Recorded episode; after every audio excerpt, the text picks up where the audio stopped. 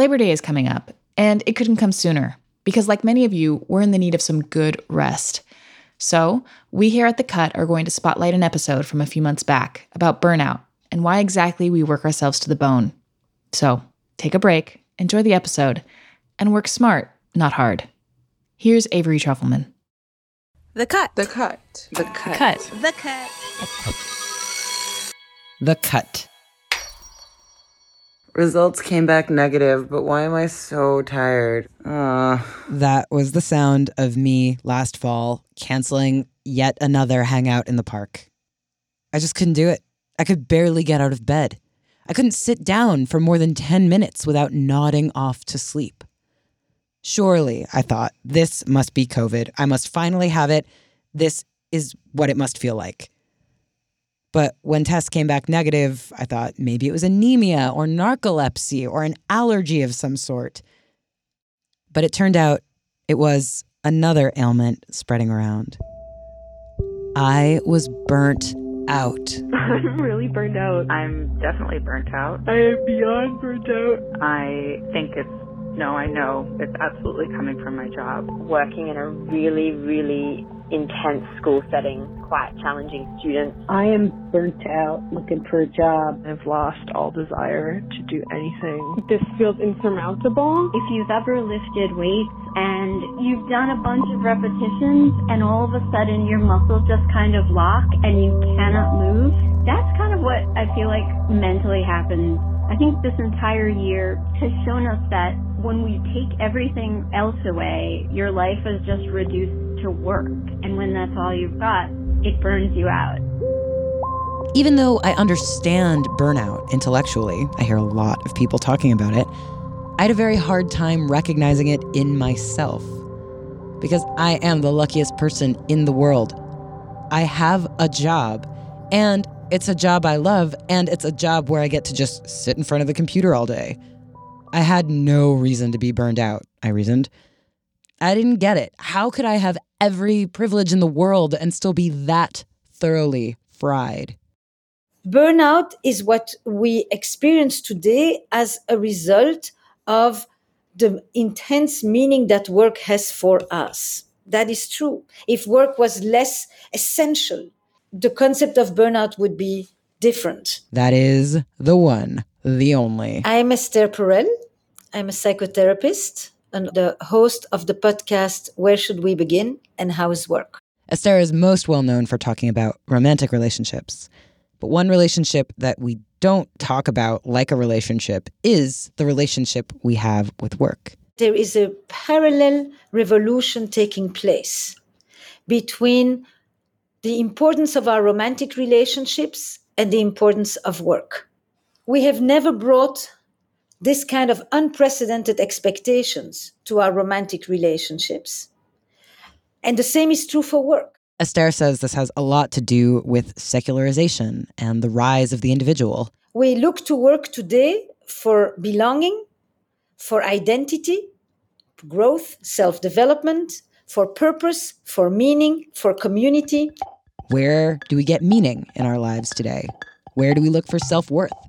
Support once might have come from a village full of neighbors. Higher purpose and community might have come from religion. But Esther finds a lot of her clients now look to a partner to be every kind of support they could possibly need. And they gain a higher sense of purpose and community from their jobs. Love and work have become the hubs where we actually go to fulfill some of our most important existential needs. We want passion in both. We want to become the best versions of ourselves in both. In work, like in romance, we've come to desire what Esther calls eros. I use the word eros as an expression of aliveness, of vibrancy, of vitality. I don't think of it just in the sexual sense of the word, as modernity has kind of narrowed it. Eros, like erotic. Yes. I think that some people experience an erotic connection to their work, but not because it's sexy, but because work gives them that sense of aliveness, that sense of energy, that sense of vitality. That whole side of our life that we call the side of Eros that lives side by side with the parts of our life that demand stability, safety, security. And this year in particular, we have to hone in so much on our security needs that the hinge got snapped off from our erotic needs. You know, we flattened the curve and we flattened ourselves in the, in the course of it. So, even if you are lucky enough to have a job that gives you a sense of eros, it might have soured over the past year. Doctors to essential workers to podcasters are working longer hours in the pandemic. And day to day in my life, there's nothing going on but work. So, on weeks where I think we did a good job, it's a great week. On weeks where I feel like I was off, I get really depressed. And this is usually kind of the case, but especially now, my mood is inextricably bound to my work, which is bound to my ability to eat and pay rent. When work is the place where you outdo yourself, where you search for self worth, it becomes unrelenting. If work structures your life to that extent, then the inability to meet the demands will translate into burnout which is why sometimes I have a fantasy of like, what if I just took my heart out of the equation and just did a job I don't feel so attached to? Something that just pays well or well enough, and I won't care about it and I won't pin all my self worth to it. But that is exactly what the protagonist decides to do in the Japanese novel There's No Such Thing as an Easy Job by Kikuko Tsumura. Hi, um, so my name is Kikuko Tsumura, and I'm a Japanese writer. I am currently 43 years old. That is, of course, Kikuko Tsumura, and our conversation was fully interpreted by the very generous Polly Barton, the West London based translator of There's No Such Thing as an Easy Job. It seemed to me quite obvious that the more that you feel for a particular job, the more you put yourself into it, the more you give to it, and then the more exhausted you get. In the novel, the main character suffers from extreme burnout. And we never learn her name, so I'm just going to call her the narrator. I'd left my last job because it sucked every scrap of energy I had until there was not a shred left. But at the same time, I sensed that hanging around, doing nothing forever, probably wasn't the answer either. The narrator goes to a recruiter and asks for the most boring, the most easy job possible. Something she couldn't get emotionally attached to. I didn't really think she'd be able to oblige, but I figured I had nothing to lose by asking. So the narrator embarks on a series of very easy jobs. One job, writing copy for advertisements on a local bus a job researching fun facts that will be printed on packets of crackers. She does a stint hanging up posters. But the most boring job of all is one where she is watching surveillance footage. Just watching a man go about his life as he cooks, watches TV, and types on his computer. And she's not allowed to fast forward through the footage. She can't zone out. And so our narrator spends all day watching this other guy do his boring work. Just when I would think he'd given up on the idea of ever moving again, he'd reach out for the keyboard without warning and hammer away furiously for 30 seconds before sinking back into repose, or open up his browser and sit scrolling with grim focus for the next hour. And so she sits all day watching a screen where some guy is also watching a screen. But over the course of the many weeks the narrator spends observing her subject, she starts to get weirdly invested in him. She starts to wonder about the movies she's watching him watch, and the products she's watching him buy, and the recipes she's watching him cook. She starts to be influenced by his eating habits and wants to eat the same things as him. And you know that it's a it's a kind of trap in a way, and it's exactly that sort of trap that I wanted to write about. With each job, each increasingly low maintenance and low stakes, the narrator starts to get intrigued by it, starts to feel like she's getting really good at it, and starts to feel kinship or connection to her colleagues or to the work itself. Each time, she starts to get attached and then has to move on to the next job. Yeah. Whatever she's doing, she ends up feeling like she's really suited to it and that she's therefore that she loves it, you know? That's her tragedy. And, you know, thinking back on it, I think that might have been my tragedy too. I've never not loved my jobs, or at least found parts to like. When I worked as a babysitter, I loved the kids. When I worked at an Italian restaurant and in a cafe, I loved my coworkers. We'd spend all day shooting the shit and teasing each other while we covered each other's shifts. As a retail worker, I tried to get interested in the products I was selling. After all, I was spending so many hours at work. I just wanted to make it as good as it could be. So, are we doomed to invest in what depletes us? Or is there another way out of burnout? After the break.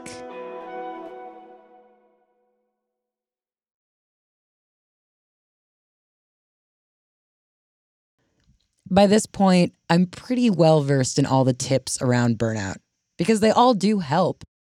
But sometimes, if I don't remember to take a walk, take a bath, take a nap, drink water, make a boundary, call a therapist, take a breath, buy a plant, or do a new face mask, it just feels like I'm failing at another thing.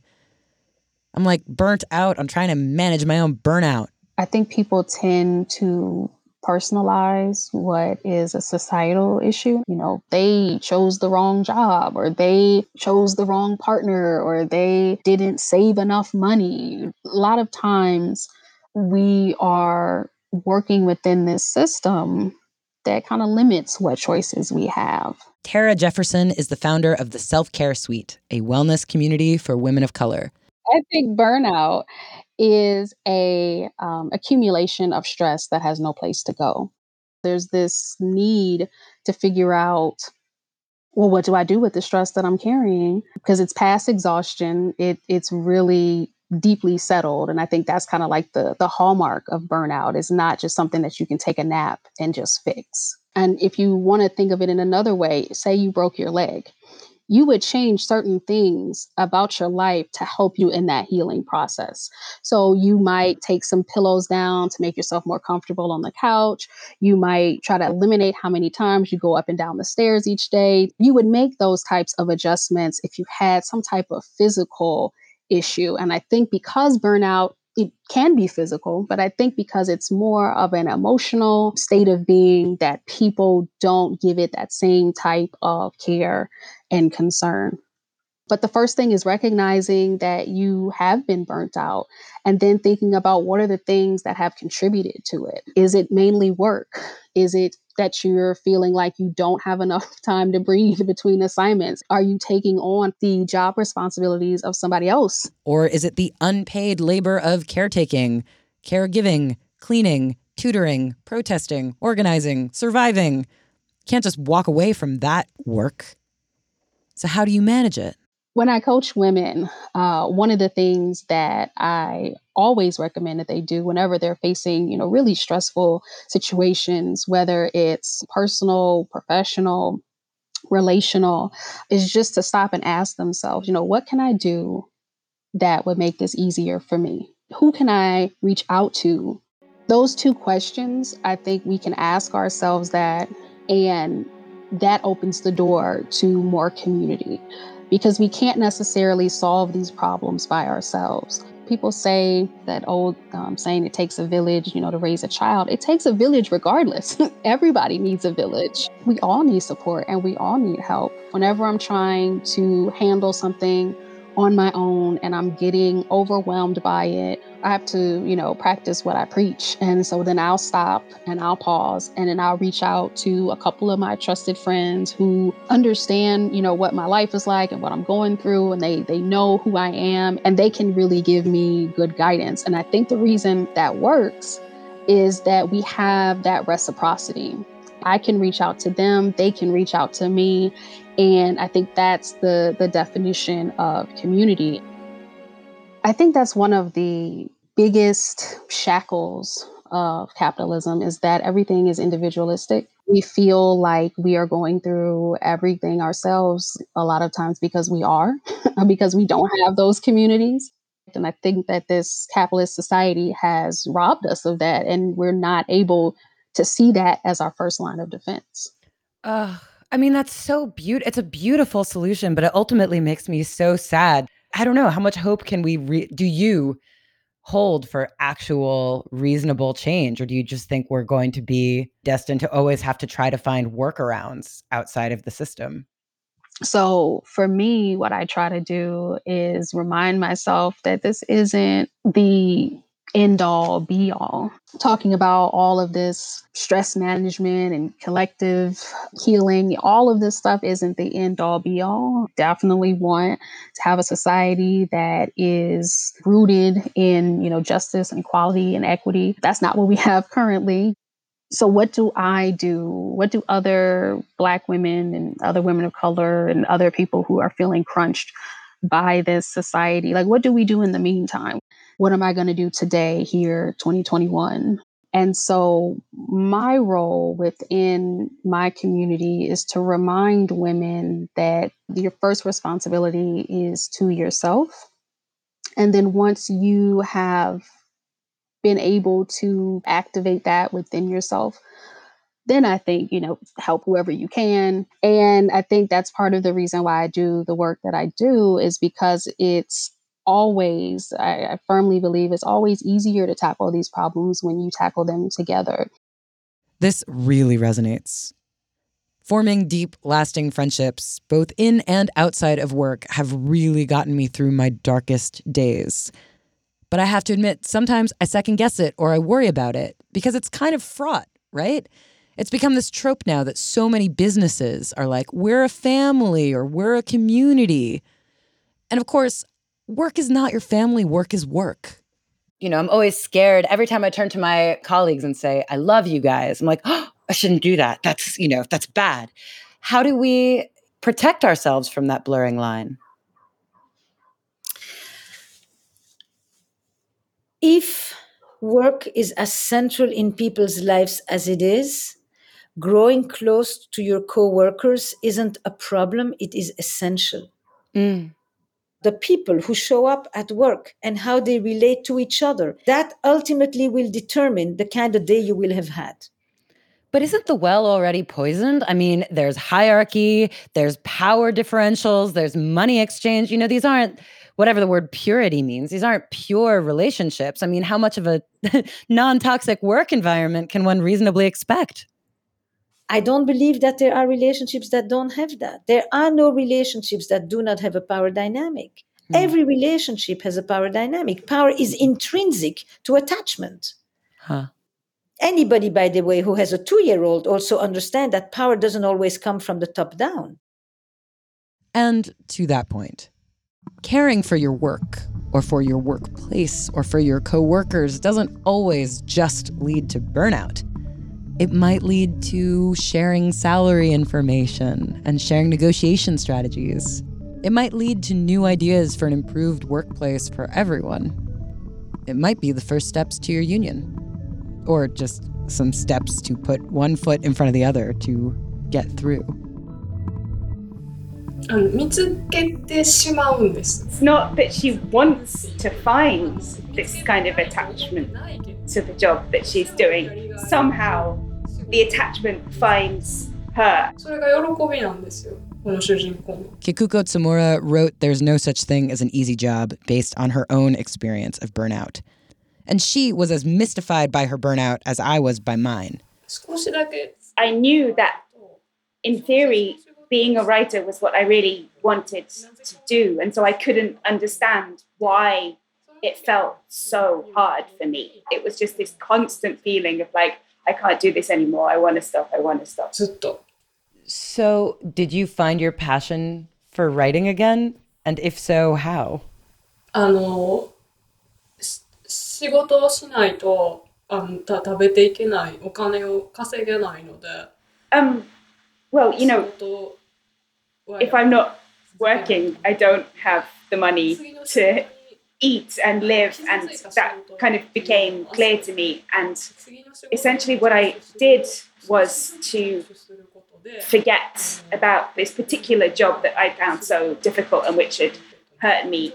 And little by little started work on a different job. I mean in my case still writing but a different project. And I didn't immediately feel the passion again, but gradually I was able to kind of overcome this burnout that I felt. And, you know, essentially that's also, in a way, what happens to the character in the book, right? I mean, I don't want to give away the ending or anything like that, but the book is about that process. I'm not going to give away the ending either. But I will say the book doesn't have a quick fix because there isn't one. Which is another way work relationships are like romantic relationships. Even the best ones have really rough patches. And when confronted with a problem, you can either make a change or find a way to keep going. And that's what the narrator learns. The time had come to embrace the ups and downs again. I had no way of knowing what pitfalls might be lying in wait for me, but what I had discovered by doing five jobs in such a short span of time was this the same was true of everything. You never knew what was going to happen, whatever you did. You just had to give it your all and hope for the best. How do we sustain the passion in what we do?